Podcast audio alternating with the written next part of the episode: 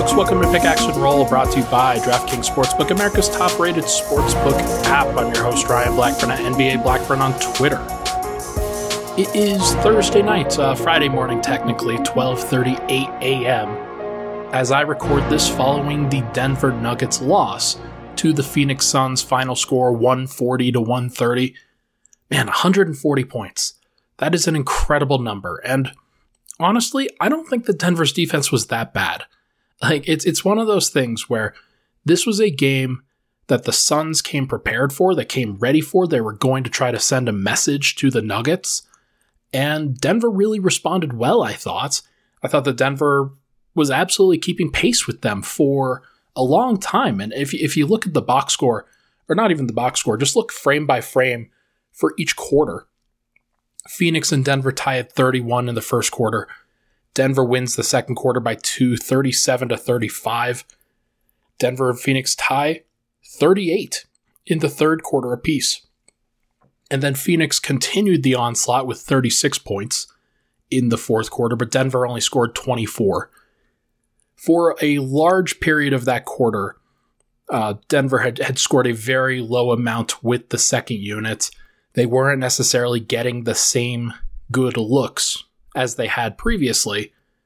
That's not really surprising, right?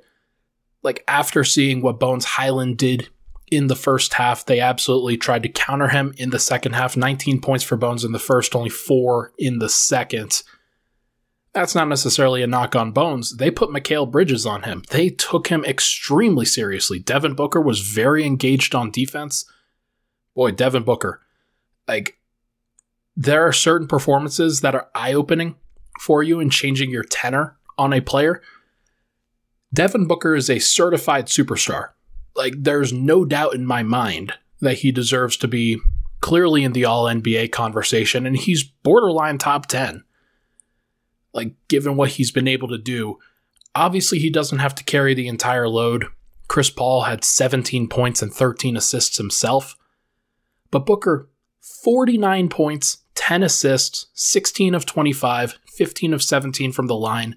He was unstoppable tonight. Plus 16 in a 10 point win. It was incredible, honestly, to watch. And you start to realize that when, when a guy is going off like that, the only thing you can do is make things as difficult as possible guarding him and then try to take away the margins where they exist. But for the rest of the starting unit for the Suns, Chris Paul goes 6 of 10. DeAndre Ayton goes 8 of 14. Mikal Bridges, 8 of 9. Jae Crowder, 4 of 8. 4 of 7 from 3. Those were killers. Those were really, really painful. And you just look up and down that lineup and think, man, they absolutely went at the Nuggets with everything that they had. Second night of a back to back didn't matter. Booker, 39 minutes. Bridges, 38 minutes. Chris Paul coming off of an injury, 30 minutes. 8 and 33 off a back to back. They went hard for this game. They really, really wanted this win. And the Nuggets, I thought, matched them for a long period of time. And I, I don't think that there's any, like, there is no shame in losing to the Suns right now. They are 60 and 14, playing at a higher level than any team in the NBA.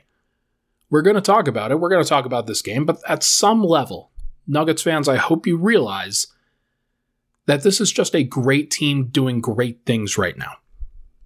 And the Nuggets, as close as they were for much of this game, they couldn't quite get over the hump. It's not really shameful. The Suns were just playing at a completely different level. They're like the 2014 Spurs right now in terms of how the, how I view them. Just an incredible collection of talent. Let's start with the starters here. We'll go to the bench after, and then we'll kind of talk about this matchup, the Nuggets versus Suns death machine, and talk about what that means for Denver in the future, uh, but also in the present here. Let's begin with the starters, though. Nikola Jokic. Really weird game from him. Only took 10 shots. 9 of 10 from the field. 9 of 11 from the free throw line. 1 of 2 from 3. The only shot that he missed all night was two free throws, his first two free throws of the game, and then a three pointer at one point or another. I can't even remember when it happened. But 28 points, six rebounds, six assists, three steals. Really good sign right there. Eight turnovers. And the eight turnovers happened in a variety of ways. It wasn't like there was just one thing that really led to it. He got a he got a little bit sloppy in transition, where Booker kind of pried the ball away from him a time or two. Um, he tried to thread the needle a couple of times in transition. That didn't really work. He committed a turnover when he went at DeAndre Ayton on the block and then kind of spun out of it, wasn't necessarily ready for the physicality, tried to force a pass that wasn't there, and then uh, just kind of looked around after that.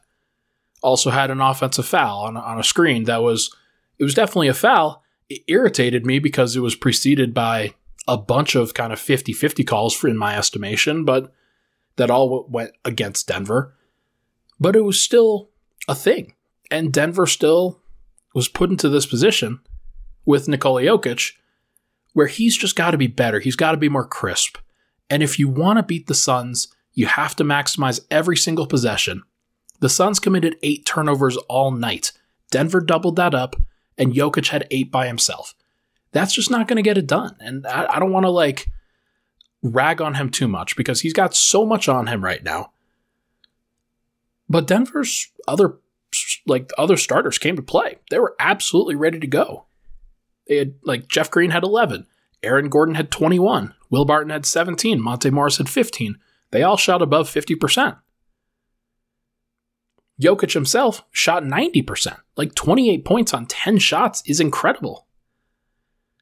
But these margins do matter. And against a team like the Suns, they capitalized and had 30 points on Denver's 17 turnovers. It says 16 in the box score. I think it's 17 team turnovers somehow. It was just a crazy number. To maximize that amount, like Denver made mistakes, but to score 30 points off of 17 turnovers is incredible. So Denver's got to cut that down if they ever want to have a chance against the Suns. That's pretty clear. But I think the Jokic probably could have been more aggressive looking for his shot. There were a couple of times, a couple of those turnovers were because he didn't take the floater or he didn't take the jumper and, and decided, no, let's try to create a new play for a teammate. And the thought is there. That's a good thought. There's no like, there's nothing wrong with that. But tonight, when he's got it going, shooting 9 of 10 from the field, just shoot the ball. Like, you're hot. You're doing great. It's too bad that it didn't happen that way. Aaron Gordon, I thought had a pretty good game overall. Uh, 21 points, 10 of 16 from the field, only one three attempted, and it wasn't really close. I'm surprised they only took one free throw. Like it seems like he was around the rim for the majority of his shots and probably got fouled more than the one time. But 21 points, six rebounds, didn't have any assists, but it, I don't think that was because Denver wasn't moving the ball well. They scored 130 points. Um, zero steals and zero blocks for Aaron Gordon. He's just not the impactful defender on a guy like Devin Booker that I think the Nuggets were really hoping for. And as Denver kind of moves into playoff mode, there are going to be a bunch of guards, a bunch of wings that you're going to face that Aaron Gordon is going to have to try to shut down.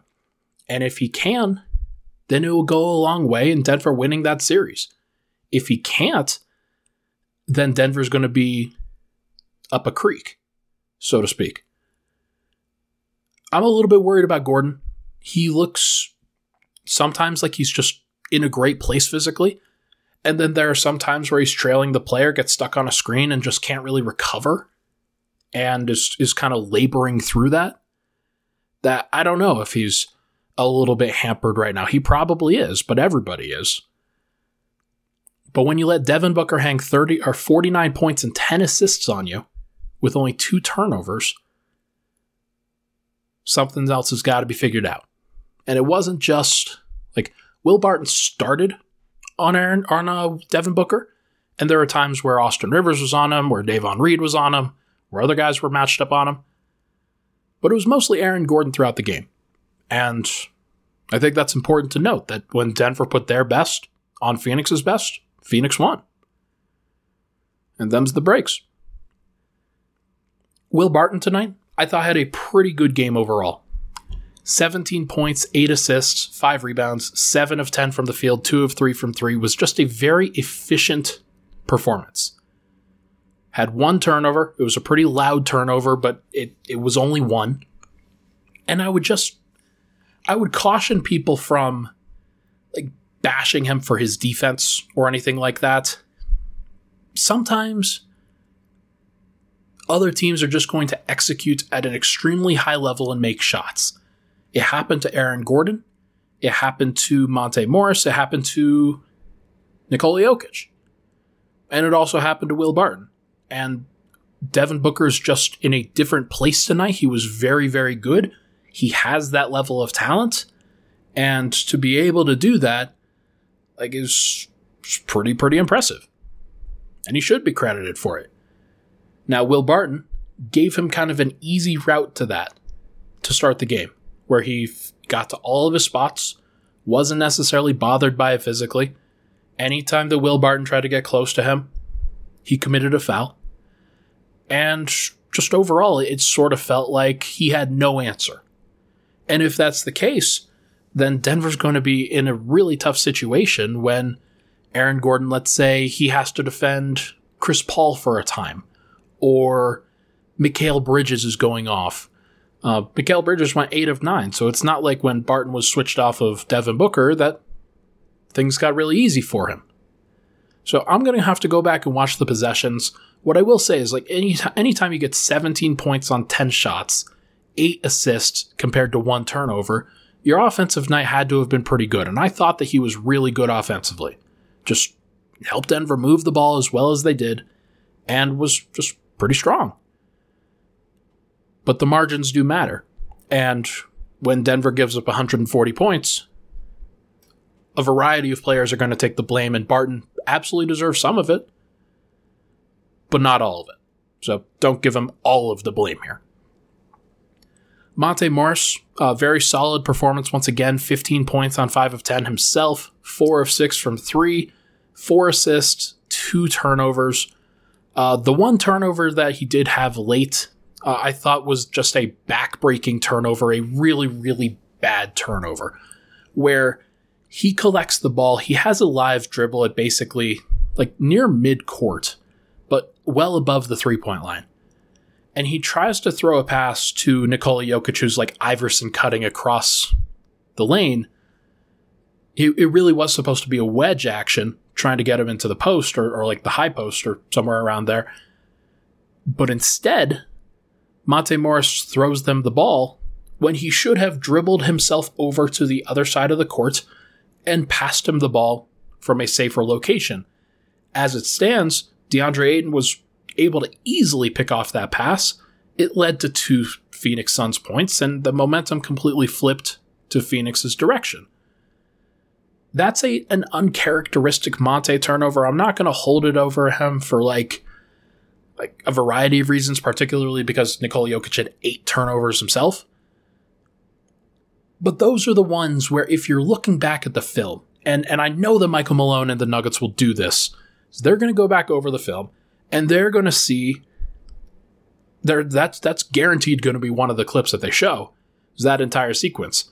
Monte Morris not dribbling over, not making things easier on himself, committing a bad mistake, and then Denver losing Devin Booker on the other end and giving up two points. That's bad. That's a, a really, really bad sign and really, really bad sequence for Denver. So they've got to be more precise than that. Like, if you're heading into the playoffs, that turnover can't happen. If you allow that to happen, then you're going to get benched. And that's like that's what any any coach would do if they were under a different sort of circumstance where Murray was available or Bones was a little bit more experienced or whatnot. It was a bad turnover. I don't want it to detract from Monte's game though. Like he was really, really good. And yet that happened. Finally, Jeff Green.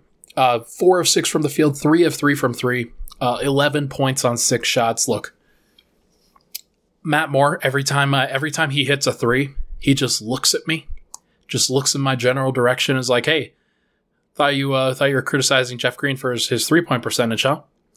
And I was. And ever since I started, and not started, I've, I've been doing it for a while, but ever since that has really kind of plateaued, uh, Jeff Green has been really, really good in these last couple of games as a shooter. And as he locks in, as he gets more focused, uh, he's clearly a better player who can make a difference.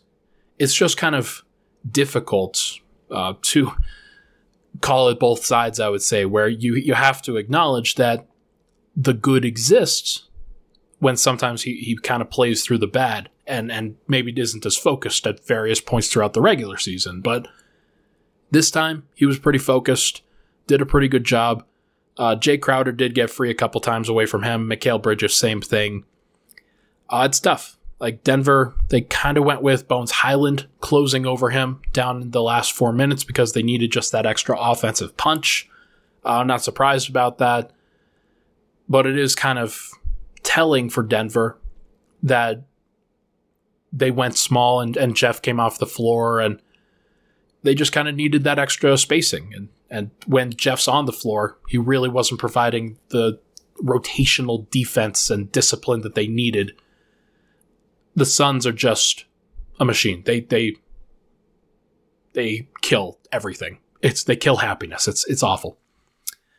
Let's take a break. When we come back, we are going to talk about the bench unit and what they were able to do. But first, college basketball fans join in on the action on the court during the biggest tournament of the year with DraftKings Sportsbook. Uh, turn your team's victory into your own win, as new customers can bet just $5 on any team. And if they win, you get $200 in free bets. It's that simple. If they win, you win. I know I told everybody to bet on Gonzaga, my bracket is a complete disaster, and it became a completely lost bracket the moment that Gonzaga lost in the Sweet 16 round. So I'm all busted, but I definitely want to get on get in on the action. Uh, take a look at Houston, take a look at Arkansas, some of these teams that have advanced to the Elite Eights, and I can do that with new same game parlays where I can combine multiple bets from the same game for a bigger payout. The more legs you add, the more money you win in general. DraftKings is safe, secure, and reliable. You can deposit and withdraw your cash whenever you want. So make sure to download the DraftKings Sportsbook app now and use promo code MHS where you bet $5 on any college hoops team to win and get $200 in free bets if they do. If they win, you win with promo code MHS this week at DraftKings Sportsbook. Must be 21 or older, Colorado only, new customers only, minimum $5 deposit, restrictions apply. See DraftKings.com slash sportsbook for details. Gambling problem, call 1 800 522 4700.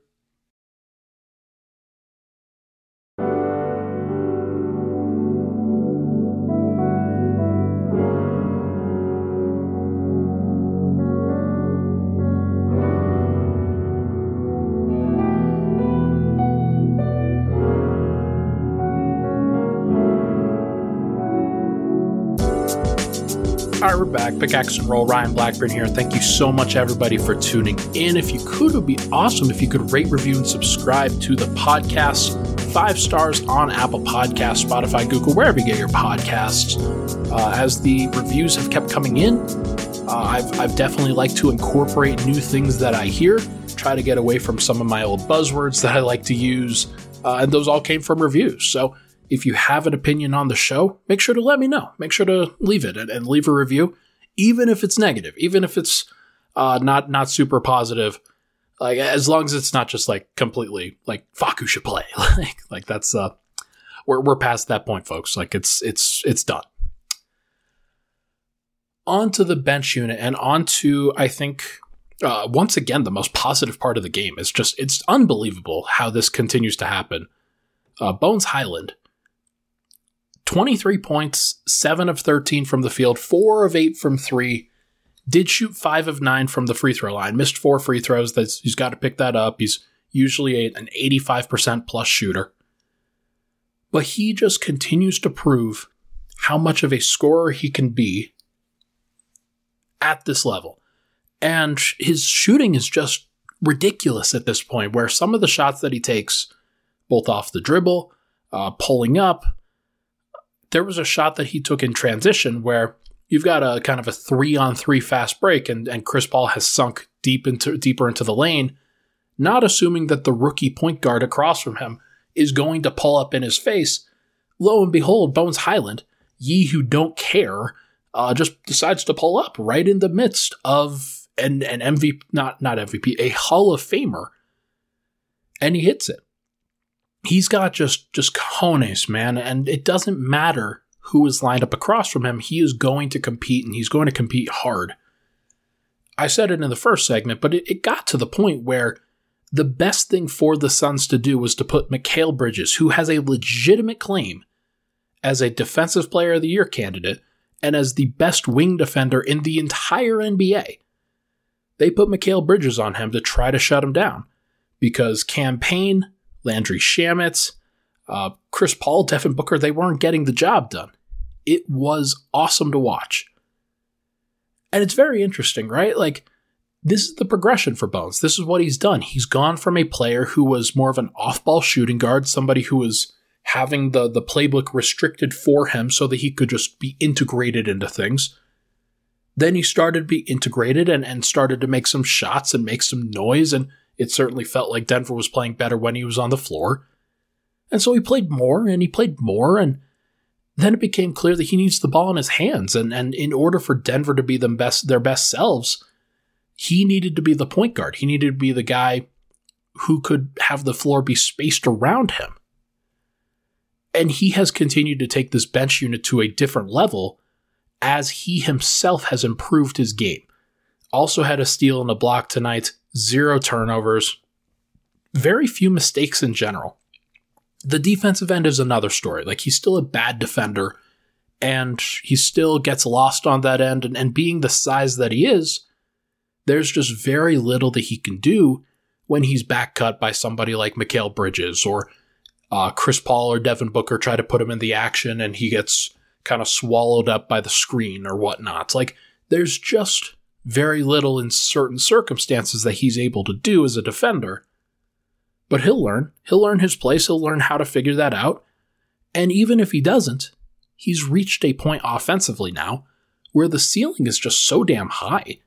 And if he can continue to score the way that he scores, but also create off the dribble and create for other folks, that is going to be so, so helpful.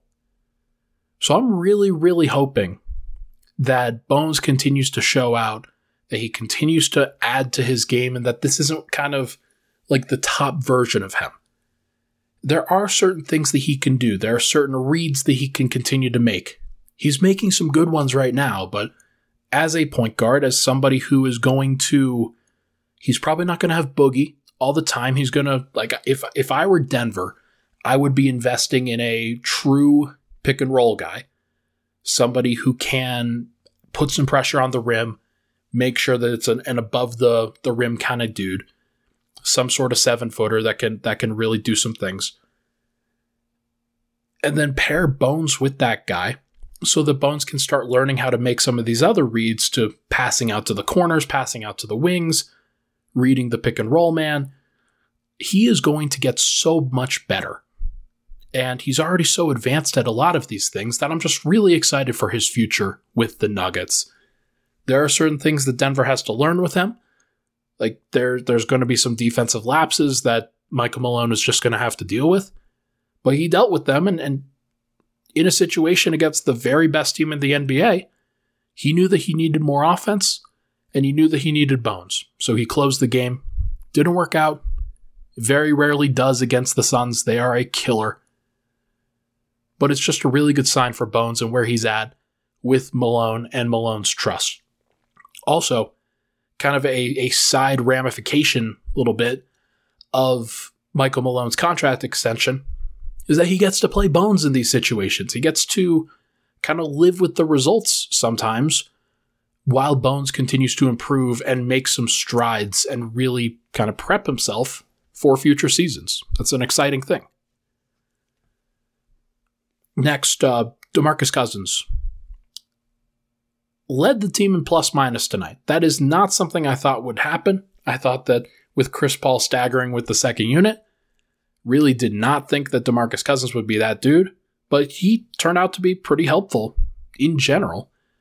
There are some things that you look at with him, like some of the when he when he got fouled by Bismack Biyombo, for example, and he immediately turned around and looked like he was going to punch Biyombo in the face.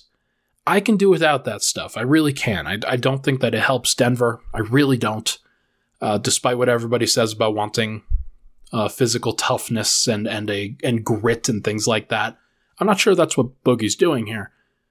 But what I do know is that he has been skilled enough and has been a good enough decision maker in general that when he has put himself into a position where he can take and make the easy shots, he's been doing that and doing a pretty good job. He's also a guy that is very much respected beyond the three point line, despite the fact that he hasn't been like the most efficient shooter. One of four from three tonight, but it created some offensive rebounding opportunities for other guys. I do think that his ability to space the floor definitely helps in a lot of situations.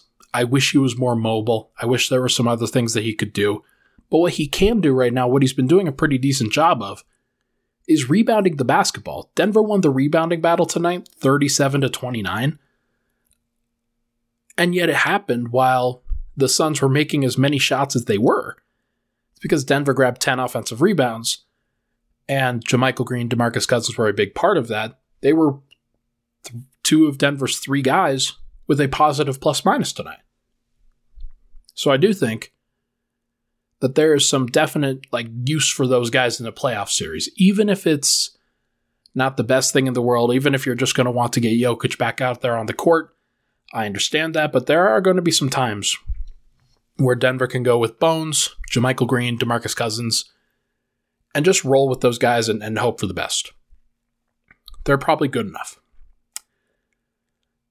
JaMychal Green, one point tonight, uh, missed both of his threes. Both of those were killers. Uh, thought that they were pretty open. And he's not going to make them all. And, and, like, he hasn't really made a lot. But if he can get his three point shot going before the playoffs, that would be such a big deal because he gets these open shots and teams still aren't really respecting him that much. And it condenses what Denver can do. So when he does get those shots, he has to really make let them fly. And tonight, Torrey Craig hit two of five from three. Cam Payne hit one of two from three. JaMychal Green went 0 of 2. And so you think about some of these other fringe guys. Like Bones is a core piece now. He's he's a part of that that core three point shooting that Denver needs. But there are always going to be some holes there. So Denver's going to have to find a way to fill them. Austin Rivers tonight, not the best game. Uh, minus eight tonight, zero points, Actually, this is funny. Zero points, zero rebounds, zero assists, zero steals, zero blocks, zero turnovers, three fouls. Um, 0 of 1 from 3, 0 of 1 overall. He was out there to try to guard Devin Booker and Chris Paul and didn't do a good job. Like let's let's be frank. This was not his best game. This was not his best performance. He wasn't really making a positive impact. And that's fine because he he's made a positive impact in other games. I'm not really here to write him off it wasn't his best performance. But Denver's been putting the ball in Bones Hyland's hands more and more and more. And with him being as good, you want him to have the ball as often as possible. So sometimes you look at some of the other wings Austin Rivers, 0 of 1. Davon Reed, only four shots, 2 of 4. And you look at that and think, okay, you wish you could get more from those guys in general, but there are only so many possessions that you have. Denver had a 130 offensive rating. They were fantastic in the possessions that they did have. So there's not a ton of other possessions to go around. So you hope that those guys can capitalize on those at different moments. Uh, Davon Reed, in particular, I thought was pretty good. Uh, he he's one of Denver's best guys from shooting the long mid-range shots, which everybody else is pretty inefficient at. Davon Reed's pretty efficient. And he's efficient enough that he can take those and, and feel pretty comfortable, pretty like within his realm of taking those shots. He doesn't take them often, but he does it just enough that it's perfectly reasonable for him to do so. Also grabbed three rebounds, had one assist. Did have a turnover, but it is what it is. Was a plus two. Look, the bench, they've taken on Bones' identity. He's become the leader of that group. There are some, like the veterans on that group, and you can throw Bryn Forbes into that as well. They all look to Bones in a lot of ways. Like he's not going to be the only guy that ever does anything. But when they need a bucket, when they need to get into a good set, he's the guy that they go to. He's the point guard. He's the leading scorer. He's somebody who can both set the table but also create a shot for himself. It's one of the reasons why Denver fans wanted him to play so much early in the year. And I'm glad that Michael Malone slow played it because now we're in a position where Bones has really earned everything. He has not been given a damn thing, he has taken it. And he's truly thrust himself into this position with just great play. And I look forward to what he does just not not just for this season but for years going forward where Denver just has an embarrassment of riches when Murray and Porter come back. And you start to look around at this rotation, think, man, Bones might only play 15 minutes a night at times. But he's going to be fighting for more than that. And the more he can be on the court, the higher volume scoring performances you're going to get. It's going to look really, really good. So you can take some positives from that for sure. Let's take a break. When we come back, we are going to talk about the Nuggets versus Suns matchup and where it goes from here. We'll be right back.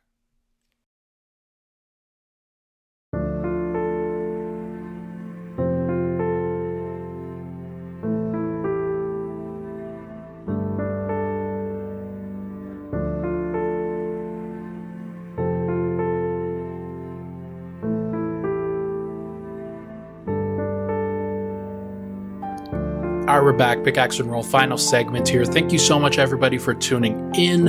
I know this is another tough one to tune into, but we don't have that many of these games left. Look, I mean, Denver's played 74 games, and there are 82 games in the season, so you're guaranteed eight more. Denver, for all intents and purposes, they are guaranteed at least 84 because of two play in games.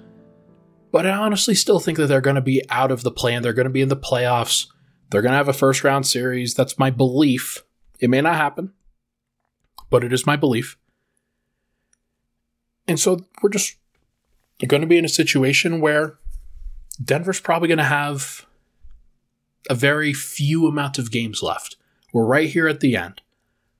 Time is ticking on Jamal Murray and Michael Porter coming back. I doubt that that's going to happen. Well, not doubt. I see. I, I just, I don't know, folks. Like, I've been told so many different things. It wouldn't surprise me if Michael Porter popped up as questionable on the injury report tomorrow. Like, we're at that point where I really wouldn't be surprised about anything at this point. Obviously, it's better to default towards them not playing right now because it just sort of seems like that is where we're heading. But even if that's the thing, like we've had an opportunity to see Bones. We've had Jokic playing at such a high level. Aaron Gordon has proven a lot of different things. Monte Morris has stepped up into the starting point guard spot. There is a lot to be thankful for. There's a lot to be excited about, even. As this team, like, you know that they're going to get healthy at some point. You add those pieces into what they've already got, and you've got something really, really special. But let me tell you, the Suns are really, really special right now. This team, 60 and 14, I mentioned that earlier, they have turned execution up to 11 in terms of just being one of the very best and most uh, killer killer mindset type teams every single moment of every single game. Sometimes, like if they're not locked in, they won't um, like they'll they'll let some stuff go. They were locked in for 48 minutes tonight. And I was really impressed with the way that Denver hung with them. I, I really do genuinely think that, look, every team has some slip ups. The Suns had some slip ups too. Denver had some slip ups. But for the most part, both of these teams were operating at 100% effort. And for the Suns, the execution was at 100%. tough shot making at 100%. Their offensive def- their offensive versatility is just so high and when you surround a superstar scorer like Devin Booker that way, you just can't help off of anybody. Or else you're going to get burned. Like, look, Jae Crowder hit four threes. Mikal Bridges went 8 of 9. Are you going to help off of Chris Paul? That seems like a bad idea. Going to help off of DeAndre Ayton? He's turned himself into one of the most efficient guys around the rim in the entire league. There's just very few weaknesses when the Suns are clicking on all cylinders, and they were tonight. Could Denver have done more to stop them? Maybe. Maybe they could. But I struggle to think of the ways. But let's ask the question then Can Denver match up with that? Can they, uh, when they're at full strength this year, like hypothetically, let's say these two teams meet up in the Western Conference Finals. Jamal Murray's been back for a little bit. Michael Porter's been back for a little bit. Denver has found their rhythm. They found their way navigating the Western Conference playoff field. The Suns have just been demolishing the competition because, of course, they have and these two teams meet in the Western Conference Finals. The Nuggets, a six seed, an upstart. The Suns, the de facto one seed of the entire thing, and have been fantastic.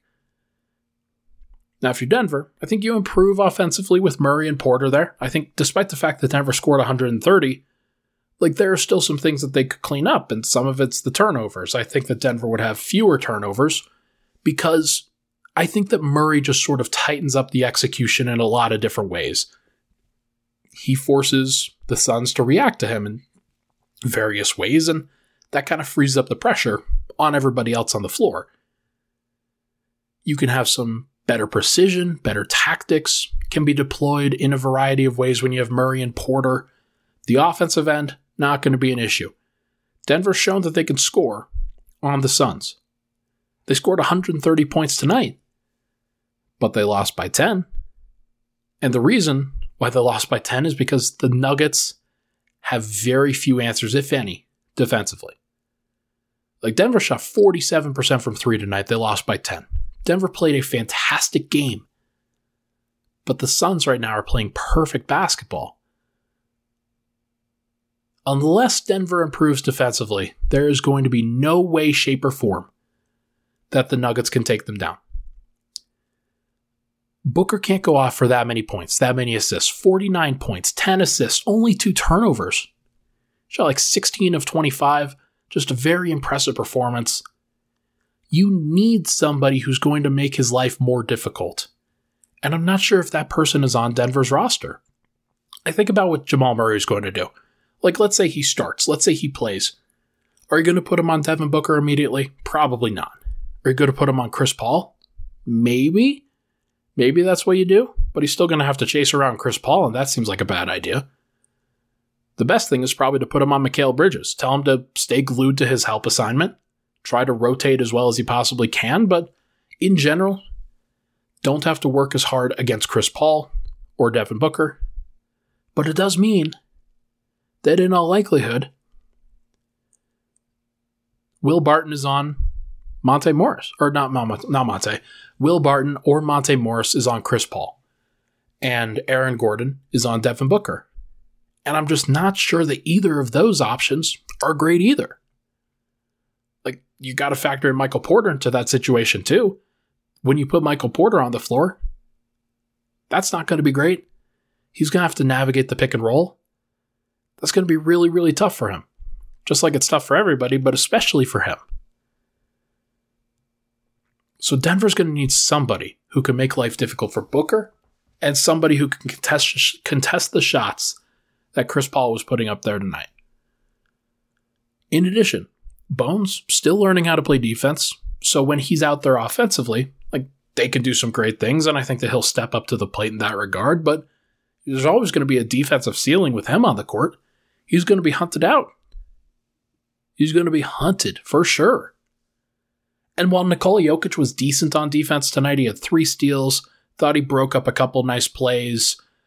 Uh, there were some other things that he did, and, and, like he probably needed to rebound a little bit better. But uh, offensive rebounding wasn't the biggest deal.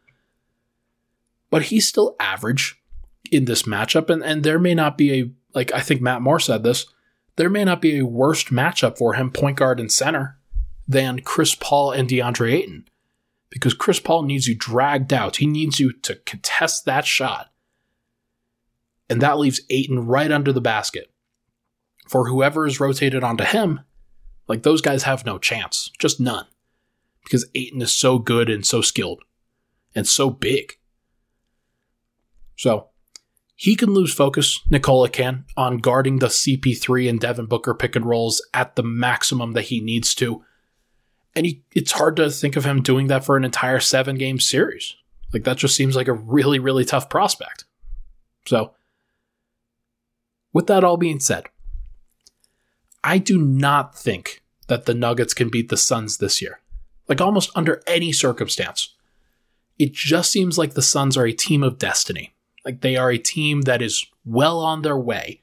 That as long as they don't like kind of have the injury on like injury bug, I was trying to say unluck, uh, bad luck. And as long as they don't have a bad luck on the injury front, or a team just doesn't catch them, then they're probably going back to the NBA Finals. And whether they play the Bucks again, or the Nets, or the Heat, or the Sixers or the Celtics, whoever knows. I'm picking the Suns in any of those series, even against the Bucks, because it just seems like the Bucks are in this position where, or not the Bucks, but like the Suns are in this position where they just have counters to everything, every single thing you can throw at them. I think the Booker has improved enough that he's a guy that, that will continue to make plays, even if you've got a massively tough defender on him too. But here's the thing just because without Murray and Porter, Denver lost by 10 to a great Phoenix Suns team, just because they lost doesn't make them bad. Denver has a very defined place within the NBA pecking order right now. It's somewhere in the 3 to 12 range in terms of what their actual like talent and ceiling is. I think that the Suns are a better team than them. I think that at full strength, the Warriors are probably a better team than them. But other than that, I think if you put the Nuggets up against every other team in the NBA, they have a chance if they're fully healthy for sure. And even against the, the Warriors, I think you still have a chance. There is no fault in being like the second or third best team in the NBA when at full strength. Denver's got some work to do to get to the Suns' level and they're probably not going to do it this this year. But it doesn't mean that it's not a successful season if they can't claim a playoff spot. They can't if they don't if they win a first round series, it's still a successful season. I would probably say, given what they've had to deal with. It sucks that they don't win a title in that case, but I'm not gonna like whine and cry about it. Look, this team was dealt a crap hand. The moment Murray tore his ACL, in mid April last year, life was always going to be really difficult for the Nuggets franchise to no fault of anybody's. It's just a crap hand, just a, a really, really tough situation. Confounded, or uh, compounded, excuse me, by the fact that Porter goes down. And then you're stuck doing a variety of things. When the hope would be that they develop Porter. That didn't happen this year, and it's okay that it didn't happen. But Denver still got reinforcements coming at some point, whether it's this year, whether it's next year. There's some excitement for sure. And their magic number to be in the top six is still at eight, with eight games left to go. Denver still controls their own destiny. If they win out, they're a playoff team. If they beat the Wolves, that actually counts as a double whammy. So they don't even need to win their final game. So we're going to see. We're going to see what the Nuggets can do. I still think that this is a re- this was a really good performance, and I am not going to sit here and act like oh woe is me, woe are the Nuggets that they lost to the Phoenix Suns. The Suns are really really good. This was a good Nuggets performance that was outmatched by a great Suns team, and that's okay. It might just be their year, and if that's the case, you control what you can control as the Nuggets. that is going to do for this episode of Pickaxe and Roll, brought to you by DraftKings Sportsbook, America's top rated sportsbook app. Thank you so much, everybody, for tuning in. Appreciate all the love and support as always. I will be back probably after Saturday night's game. Uh, don't think I'll be doing a podcast uh, heading into Friday nights, but you never know. You never know. We will just have to see. If there's a surprising injury update, of course I will probably post something. Thank you so much, everybody, for tuning in. Appreciate all the love and support. Talk to you guys very soon.